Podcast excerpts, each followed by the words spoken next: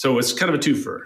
I have seen development in Katie and the way that she was able to see herself as a greater impact on our organization and our clients. And we also helped a bunch of clients have leaders who went back to their organization.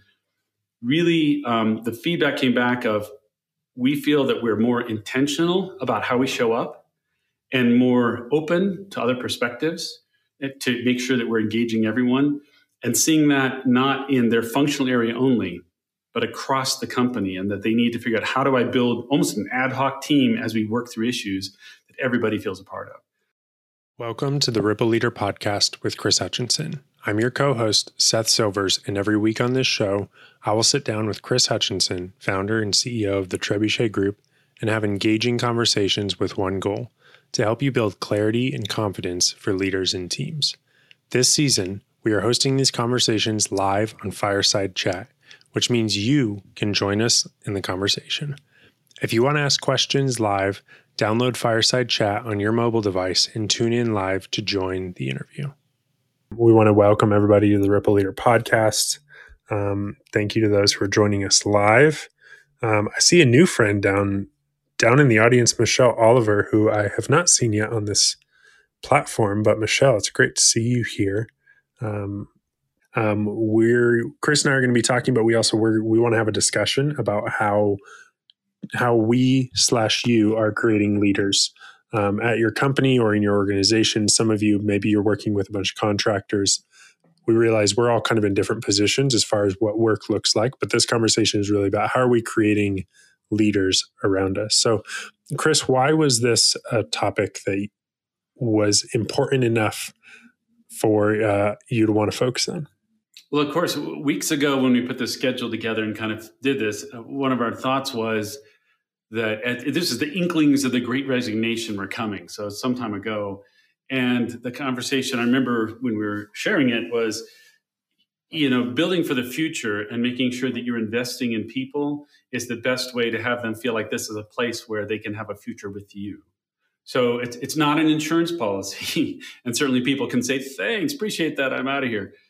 And I think trying to figure out how you're building leaders in the organization that not only makes the organization stronger, makes people feel and able to influence more, but it also can take pressure off you, me, as a leader, and have feeling like we've got to do so much.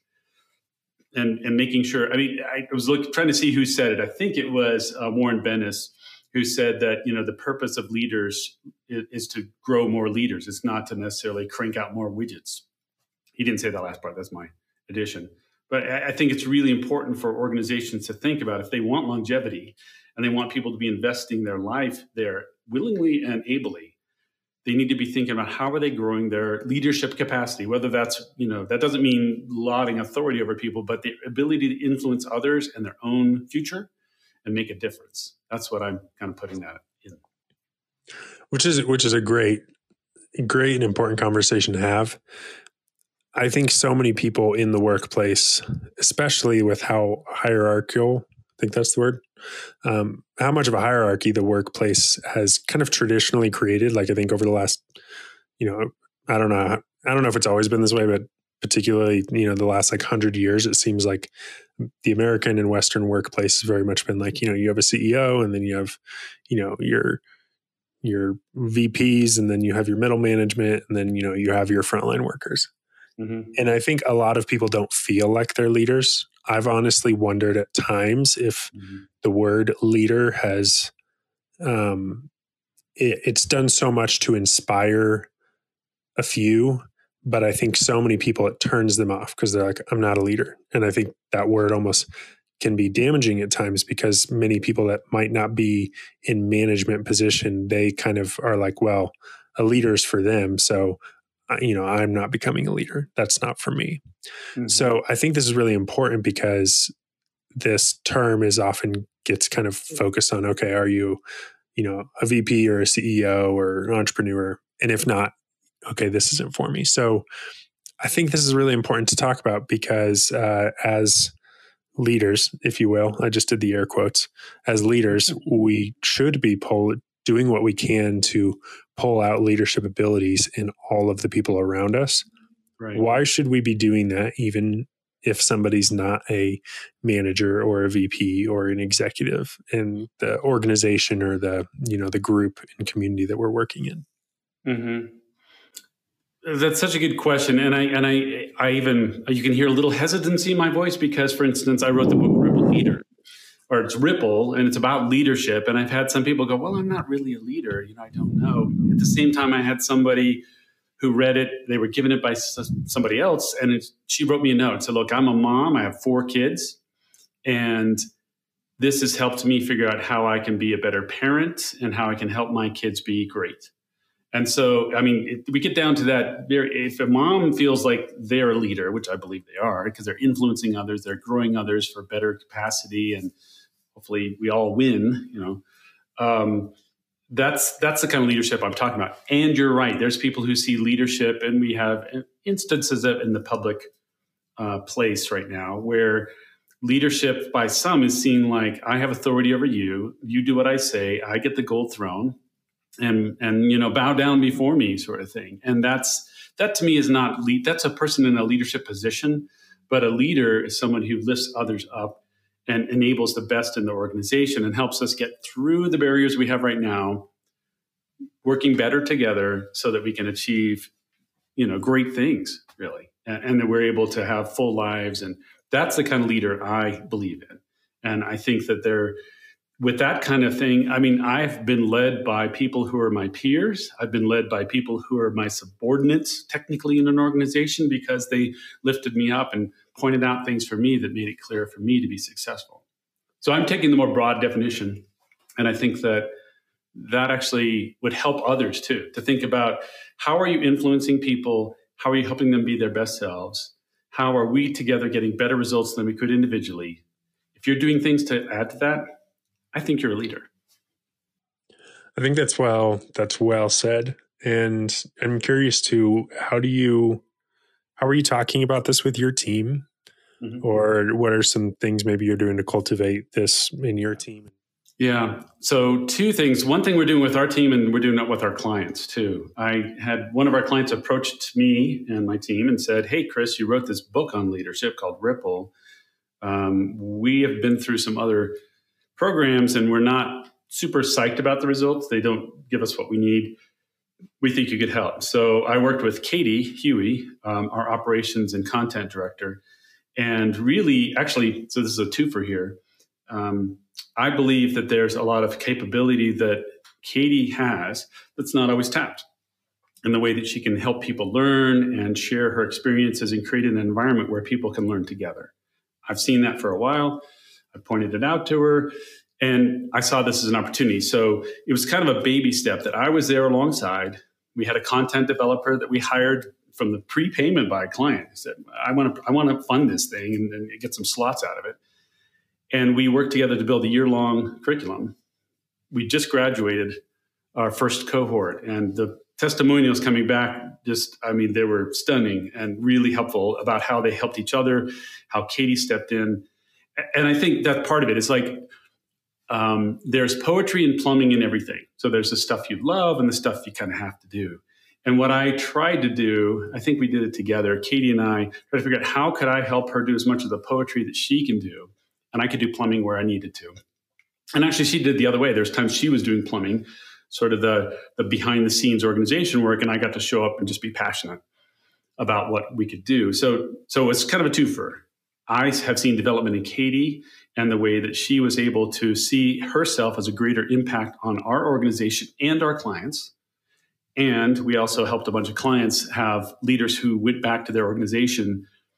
Really, um, the feedback came back of, we feel that we're more intentional about how we show up and more open to other perspectives to make sure that we're engaging everyone and seeing that not in their functional area only, but across the company, and that they need to figure out how do I build almost an ad hoc team as we work through issues that everybody feels a part of. So I'm really, you can tell, I'm really happy with how that worked. We're going to continue to do that. So that's a deliberate way we're doing it outside. And also it was an opportunity for me to work with Katie and help her develop her leadership skills inside through a little baby step and some support. I've been, I, I, that's such a good example. And I've been thinking a lot about how much this has changed in recent years. Uh, I've been watching a show that was produced back in like twenty thirteen. I think it was actually produced by Mark Cuban, called The The Men Who Built America. Mm. I apologize to the women listening. It's not like some misogynistic show, although I think it is about a bunch of white men. Um, however, not intentionally uh, misogynistic. Okay, got it. True, but uh, it does need, um, and we, we need a follow-up of The Women Who Built America, because I know there'd be a, some amazing stories in there too. But this show, it was with the History Channel. It kind of goes into some of like the, you know, kind of business forefathers of the, you know, industrial revolution of, you know, Carnegie and J P Morgan and Henry Ford and different things. Yep. And I was really struck by this concept of how, you know, the kind of the early business tycoons, they just overworked everybody. You know, mm-hmm. they, they had the jobs and people needed to survive. And so they would do whatever necessary, even if it was working long, long days in steel factories and mines and dangerous work conditions. Mm-hmm. Then, you know, Henry Ford came along, incorporated the forty hour work week. You know, eventually for a while that became law.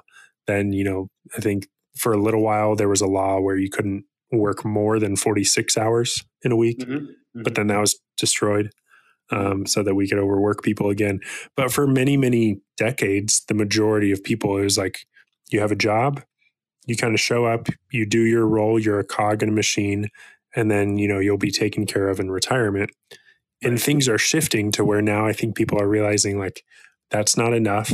I want to, maybe not enough isn't the right word, but maybe that's not the complete picture of what would be satisfying. Like, I want mm-hmm. to, you know, learn how to influence people. I want to learn better people skills. I want to work, learn how to be a leader. So it's so interesting to me how things are shifting. And I think it's absolutely for the better. Um, but looking back over the last hundred years or so, just how attitudes and desires in the workplace have shifted is, is really interesting to me.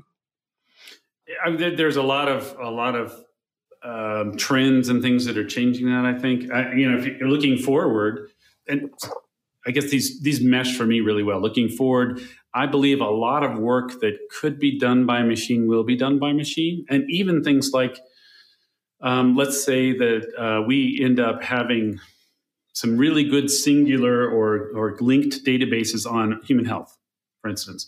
I don't think there's any doctor that can know everything about human health right now. And we're continuing to exponentially explore the edges of that. Imagine that, I imagine that doctors in the future are going to be more of an interface. It's sort of like when I when I know how to ask the question to Google, I can get my answer. But if I don't know how to ask the question, it's going to be really tricky. Um, I think, so here's, here's my connection here, is that this interpersonal connection, having people, having impact and things like that, that's very human. You, you can't program that into a machine. And we desperately need that for people. The parts that are just sort of plug and chug, pull the handle, that's probably going to be done by machine at some point. So I believe it's imperative that we see ourselves as developing each other in organizations and then figuring out how do we get the work done, whether that's done by someone or a machine, that, you know, how do we lift people up? And I think that's the responsibility of leaders. The good thing is I think there's some fairly simple ways to get there. I'll, I'll leave it at that. And I'll let turn it back to you, Seth. Yeah. Yeah. I think, I, I think again, I think that's a, that's a good point. Um, and there's a lot to unpack with some of these trends and things, but I think overall people in the workplace are more interested in how they can develop their leadership skills. And if they're afraid of that term, um, and maybe don't look at themselves as a leader, I think people developing their influence skills and interpersonal mm-hmm. skills in the workplace. Right. Right. Um, and I think managers and leaders and executives are more interested in how they can cultivate these. So I want to welcome Michelle to the stage. Um, Michelle, I believe this might be your Fireside debut. Wow. Good morning, Seth and Chris. Yes, honestly, Seth, I saw your name come up on my screen and I just joined last night. So amazing. I'm really wow. excited about this. How'd you hear about Fireside? Um, I was invited from someone on Clubhouse. So now we have cool. clubhouses and, and fire pits. And that's awesome. Like I know I've been talking about Fireside. Yeah, no, I've been talking about Fireside for a while, but that's neat to hear other people in my community that are now hearing about it from other people. So that's a good sign. Okay. Yeah, I just like the fact that you used the word neat. I love that because all of this makes me feel like a kid, you know, it's like, it's really fun. Oh, now I'm in the club. Now I'm by the fire. So it's fun.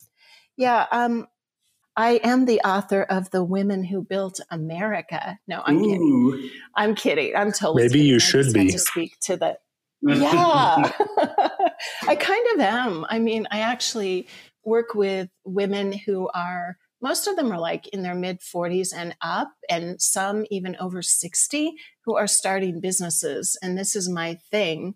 So it's kind of that. It actually cool. is.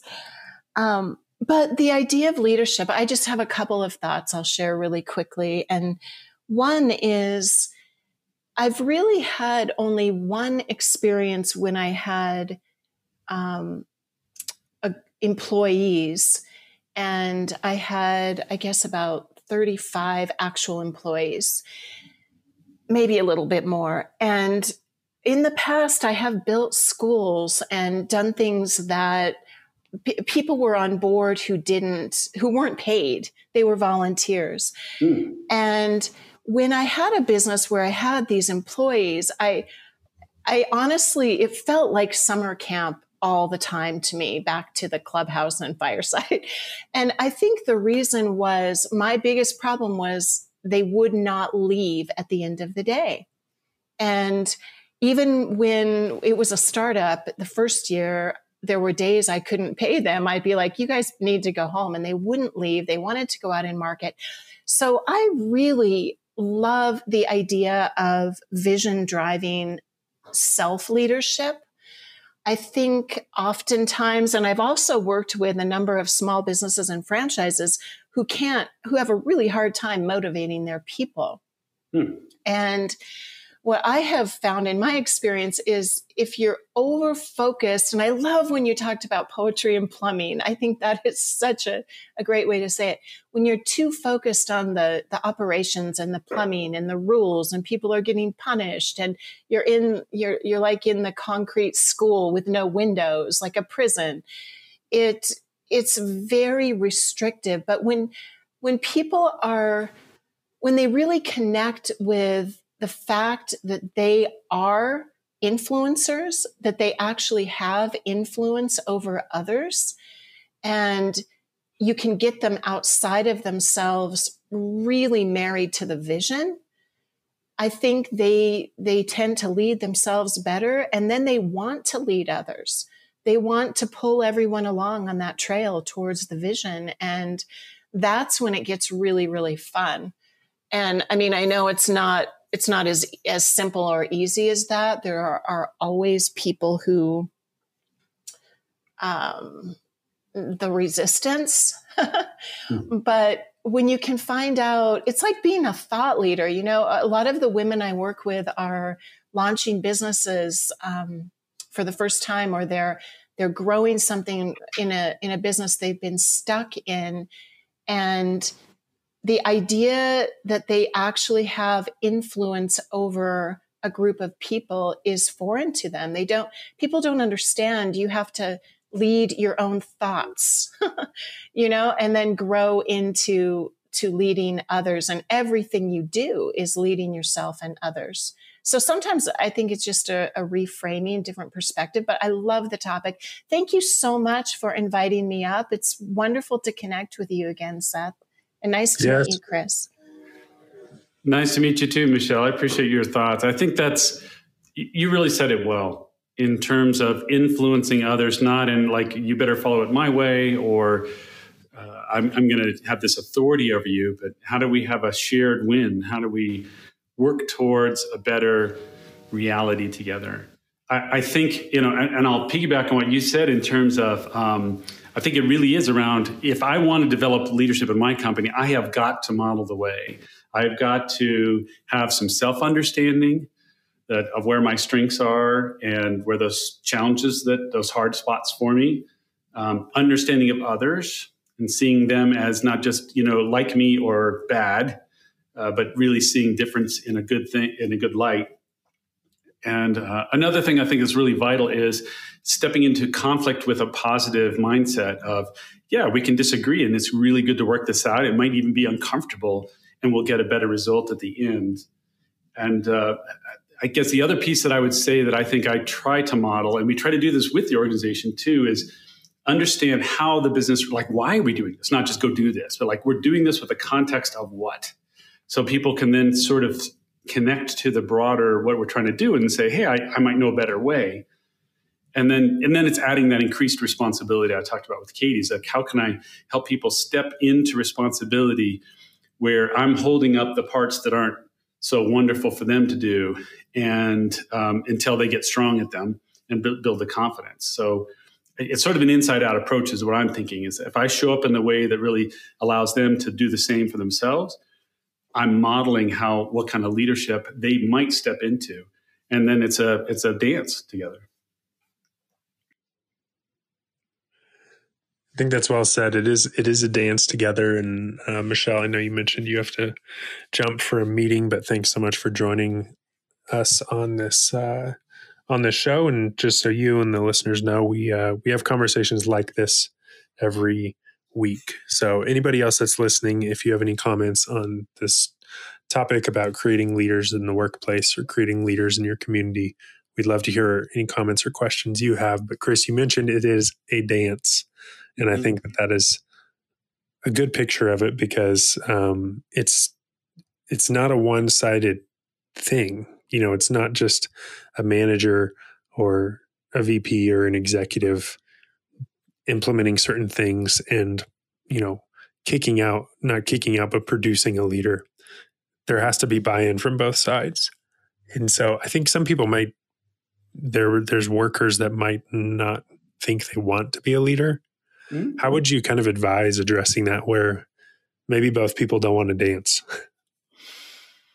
Yeah, there's definitely times when, um, and I've I've seen it in, if other people have worked in larger organizations, I think it's more, it's more common there. Or when people have been in a job for a long time where there hasn't been maybe a lot of change, it's easy to sort of get into a comfortable rut of what's working and what's not working for me. And I might get to the place where I've seen people uh, where they they sort of have been conditioned to think, to understand that they don't have impact. And that's a really sad place to be. I don't know. I, that's, I don't like that when I feel that way.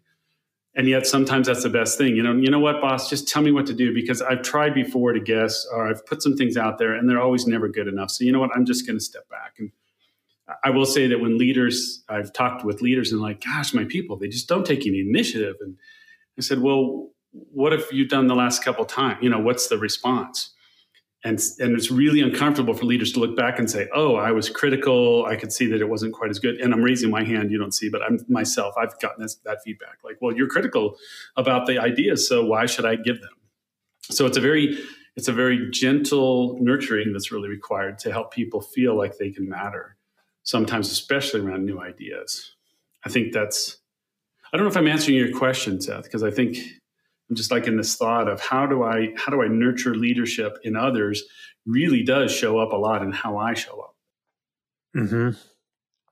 Yeah. And again, I think maybe some of the phrase phrases and language that we have grown to use kind of in a, in a Western economic world that very much has lended a lot of opportunities to people that are more outgoing and more outspoken mm-hmm. and might be extroverted and all of this stuff. So there's this language around that that might put people off, that might, maybe they're naturally more quiet. Maybe they don't want to be the executive. Um, maybe they want to be in a consistent role in the company, but they also have some inner desires to develop as a person in that role. So I, I wonder if some of the language maybe puts people off, mm-hmm. which w- would require listening. It would require really, I'm thinking of like, even just with my team, like, right. Okay, this requires like sitting down and like, I have to know my people and know really what they want in order to be able to develop that leadership. And I'm reading this book that I don't, you maybe have heard of it, but it's, have you heard of the book called Shorter or have you read it? I have not read that one. I'll have to look. I can't even remember the author's name, but it's this book that dives into how there's a lot of companies in various industries all over the world that over the last five years have initially started working less, mm. typically in a either moving to a four-day work week or six-hour work days, and they've seen productivity increase, turnover decrease, profits increase, um, and they're not paying their people any less, but they're by having more balance, um, they're seeing their workers engage at a higher level and a higher productivity level and more buy-in. And so I was having a conversation with one of my team members as I'm kind of processing through this. And, you know, I just kind of had the conversation of like, what do you, what do you want? Like what, you know, in the next five, five years or so, like, what are you looking for in your kind of mostly in your professional life, but also personally? And it's a conversation we're going to continue to have over the next couple of months as she dives into that, um, mm-hmm. because it wasn't a question that she was used to hearing.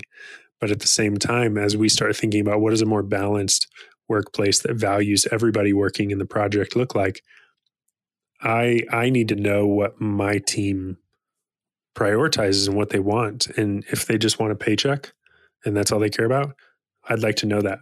But if they want to, you know, maybe develop and get into more management and learn other skills in the workplace, I also want to know that. Um, so I, the long-winded point is, I think to to have this dance of creating leaders, we have to know our people and have some kind of pulse on what's important to them and what kind of things they're they're wanting to strive towards. And so I think if we don't know them, it's going to be really hard to create leaders if we don't know our people on a pretty personal level. I that's completely correct uh, from my perspective, Seth. That, in fact, it's vital that I think we know people. I want to I want to take and go a little bit further in terms of, and, and in the in the Ripple book I wrote, I think it's, you know, look for diamonds in the dirt. Really, I think that the leader can have a privileged place. I don't mean that you get an extra advantage, but it's literally a different vantage point back into someone's work and how they're showing up. Um, I can't tell you that, you know, I was really lucky because when I would do some things and they were exciting and cool, but when I was in the moment, I didn't know they were exciting and cool for me. I just was feeling it. Right. And, and my boss came in and said, man, you lit up like a Christmas tree when we're doing that. It was just, you had so much energy around that. I'm like, yeah, yeah, I do. So, well, what, how can we do more of that? So I, I totally agree with you that it's like, know what my motivations are. Like I need my boss, my leader to help me to know what my motivations are, what matters to me. So I, they have to know me. The other piece that I want is that I want them to point out where I'm excellent, because it's just like breathing to me. I need them to point out and say, you did that awesome. And maybe you've done this with people, Seth, and they go, nah, it was no big deal. It's like, no, no, that was really, really good. You know, it's it's it's so easy, right? And then my point back to people like that when I'm coaching is said, let me ask you this. Did notice anybody ever struggle with that? And they almost always get this really puzzled look and they're like, yeah, it's really weird. I don't get that. That's actually a huge signal that there is a strength at play. Hmm. But people think it's normal because in their bodies, that's it. It's easy. You know, it's easy for me to do this. So I think the leader, not only asking them what they want, but pointing out where they're amazing, pointing out where that energy shows up, and maybe even teasing out a point past that because they, they probably didn't think of that. So I think it's a collaborative effort, not just, hey, tell me what you want. And you're not saying that. But I, right. I, I know some surveys do that. Like, well, just tell us what you want. People don't know yeah. what they want. You know, they, they can know some of the things, but it's not, you know, but if together we probably can do some pretty cool stuff. And then, all right, that sounds pretty amazing in a year. What could we do right now that gives you some sense of confidence and starts working that way and, and work? I mean, you can do it. You can throw people in the deep end and give them some floaties and hopefully they make it, or you can baby step them and try to help them towards that. But I think that working together, you're actually modeling what good leadership would be for their person that they're going to influence in the future. No pressure, of course, on the leader, right? You just got to do it now for future generations, like parenting. Right. Yeah, do it right. And I think, yeah, I think it does have to be two. It, it does have to go both ways in a sense of, you know, we can't just be asking those questions. And I think again, culturally, the workplace has been kind of one-sided for a long time. Of you know, your supervisors will tell you what to do. You know, They are the one who's in control of your work schedule and your raises and all of that stuff. And so I, I imagine for many people that are listening to this or trying to implement this, I want to encourage, it, it might take some time for people to get used to feeling comfortable, like they can actually give input and feedback, and that the conversation between them as an employee and their manager or leader, what have you, it might take some time for that conversation to be a comfortable back and forth conversation, just because for so long it's been a one-sided conversation. Yeah, I, I I think that's very true. A lot of people are not conditioned to think that they have that influence over their own lives. So mm-hmm. why would they think they'd have influence over the direction of the business or things like that right. would actually be in their future? I, I think one thing too is, let me see, one other thing, I, I talk about using low bar questions, you know, lowering the bar. Um, and a lot of people, like I've gotten the question, hey, what do you want? It's like, if I knew, I'd probably already be there, or I'd probably be asking for it already. So I think some of the questions are maybe more like, what do you really enjoy about this work? You know, what, what sort of is exciting to you? If you could do all, you know, one thing or a couple of things. And I've had people say, look, there's a variety that excites me. I mean, if I got stuck in any one thing, I, this would not be a fun job. Okay, well, how do we do that more? So it's sort of like, getting almost behind them over their shoulder and kind of talking about what are we seeing together, um, I think can be a really good way to help people develop.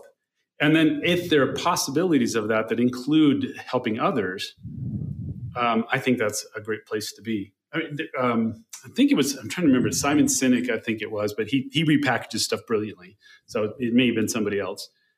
Uh, talked about really long-term, maybe it's Adam Grant. I'm trying to remember. I got to look this up. Um, talked about really people who are really satisfied and happy with their work are helping people in some way and feel that connection of the help with people, and they can control what they're sort of working on to the point where they can feel successful in that. And they can see a longer term future there. It's not like this ends next week, you know, tough to do right now in the middle of COVID because the future is pretty hazy. And if somebody feels those things, even looking through the haze, they're probably not going to be part of the Great Resignation. They're probably going to be somebody who's staying with you in your organization because I get to grow here. I get to be my best self. Yeah. You started, you started to kind of head in the direction I was hoping to, to kind of bring this conversation to a close with, but uh, I, this has been really valuable. What are some questions that some of our listeners can maybe be exploring with some of their team members that might help to kind of cultivate this journey of building leaders? Mm-hmm. So a couple of questions are, well, first, I, I'd want the leader to ask themselves some reflective questions on noticing, you know, what do you notice when the person turns up in energy or down in energy?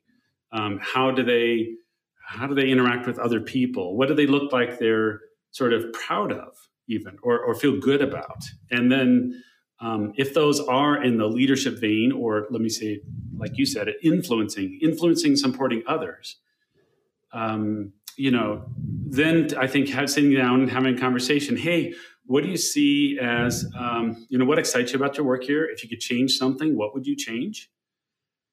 Uh, you know, what, how, not, not so much asking them to fix it, but just sort of, we're trying to figure out the indicators, like what's a great day? And that's a good question. There's a bunch actually, and um, you can look them up. We did, I think we talked about stay interviews before, but if you look up stay interviews, they're pretty powerful questions. They're just the same you probably would do when you're saying, hey, what excites you? Is this a good job for you? When somebody's coming into the organization, you can ask the same questions that people are already there. Like what rolls you out of bed in the morning? What, what do you, you know, uh, what's a hard day? And uh, how could you make more of the former and less of the latter? Do you, what ideas might you have? So it's not an order taking, you know, okay, three cappuccinos, extra sugar. Um, it's going to be more of a collaborative conversation. Yeah, I think that's that's uh, that's a good way to a good way to position it. And I think I'm leaving this conversation just really thinking about that word of collaboration and realizing that I might have this grand plan to, you know, make sure that every person that works at our organization develops into a leader of some sort. But recognizing that's a collaborative effort, you know, mm-hmm. It's not just an idea that's in my head that I cultivate as the leader of this organization, but that that's a, it's a collaborative effort with our team members. So, Chris, this has been this has been great. I appreciate it too, Seth. It's glad we get to have Michelle talk with us for a little bit. And um, yeah, I'm very thankful that we get to have these conversations together. Mm-hmm. And I'm hopeful that people are seeing possibilities or most likely getting reinforced what they already knew. And maybe this will give them a little push to start, you know, how could I, how could I influence others more so that they influence our shared direction and what we can yeah. do. Yeah, absolutely. And I, th- I think that word influence is so important. And, you know, if we surveyed a bunch of people, I'm sure not everybody would say that they want to um, be a leader. Mm-hmm. Uh, but I do think that if you ask people, you know, do you want to be better at influencing people in a positive way? I bet you a lot of people, I, I bet you the majority of people would say, well, yeah, I do want to develop that. And they're, they're the same thing, um, which is why yeah, it's important yeah. to keep having this I, conversation. I was thinking about this little, it's, it's probably a meme now, but it was a cartoon at one point, and it had sort of this, this big chair, and somebody was sitting in it, and there was all these ropes that were going forward, and people with the rope slung over their shoulder pulling. And the, the title on it said boss. And then the next frame was, nobody sitting in the chair, still big chair with, you know, big stone chair with all these ropes on it. And you can see the person who was on the chair is in with the group just a little smidge ahead. And it said leader. Uh, and I think that's when when people think of leadership as I'm helping you and let's work together. Um, they're like, yeah, I can do that. I, I don't want to do it all the time. I don't want to be responsible for it all the time. But there are times when it's great to have the team lean on me and say, thank you. So hopefully people are getting that experience too. Yeah, absolutely. Well, thank you, Chris, for your time, and to the audience who is here, joined us live. Thank you to the audience that is not joining us live. Thank you as well for listening. Uh, we encourage you to share this episode with somebody that you know that would enjoy it. And if you want to join us live, then uh, know that we are here on Fireside, Um, which is a mobile platform, every single week. And that gives you the opportunity to ask your questions and be a part of the conversation. So, Chris, I will uh, talk to you next week. And I hope that you have a wonderful Thanksgiving. Is there any um, any moment, I'll say any moment or food that you're looking particularly looking forward to this week? Oh, I, I think the moment of, of getting together, looking into each other's eyes and saying, wow, we're we're glad we're here together. I think it's very yeah. powerful. The food, I would say, is my, uh, let's say it would be grandmother-in-law, I guess. I, I don't know how that actually works. Um, my wife's grandmother's recipe for um, cranberry salad, which is like an orange with the skin on, an apple, cranberries, and some sugar. It's unbelievably good, simple, tasty. The kids just, you know, we have to make lots of it. So we'll we'll, we'll do that. And I, I also give a little preview. I was just thinking on the second of December, Uh, we'll have our next show is going to be on purpose-driven leadership. And just a hint, uh, this is not Enron purpose-driven leadership. This is sort of good for the world purpose-driven leadership, and talking about what does that look like, how even in small places we may be really exhibiting, and how can we reward and, and uh, endorse purpose-driven leadership.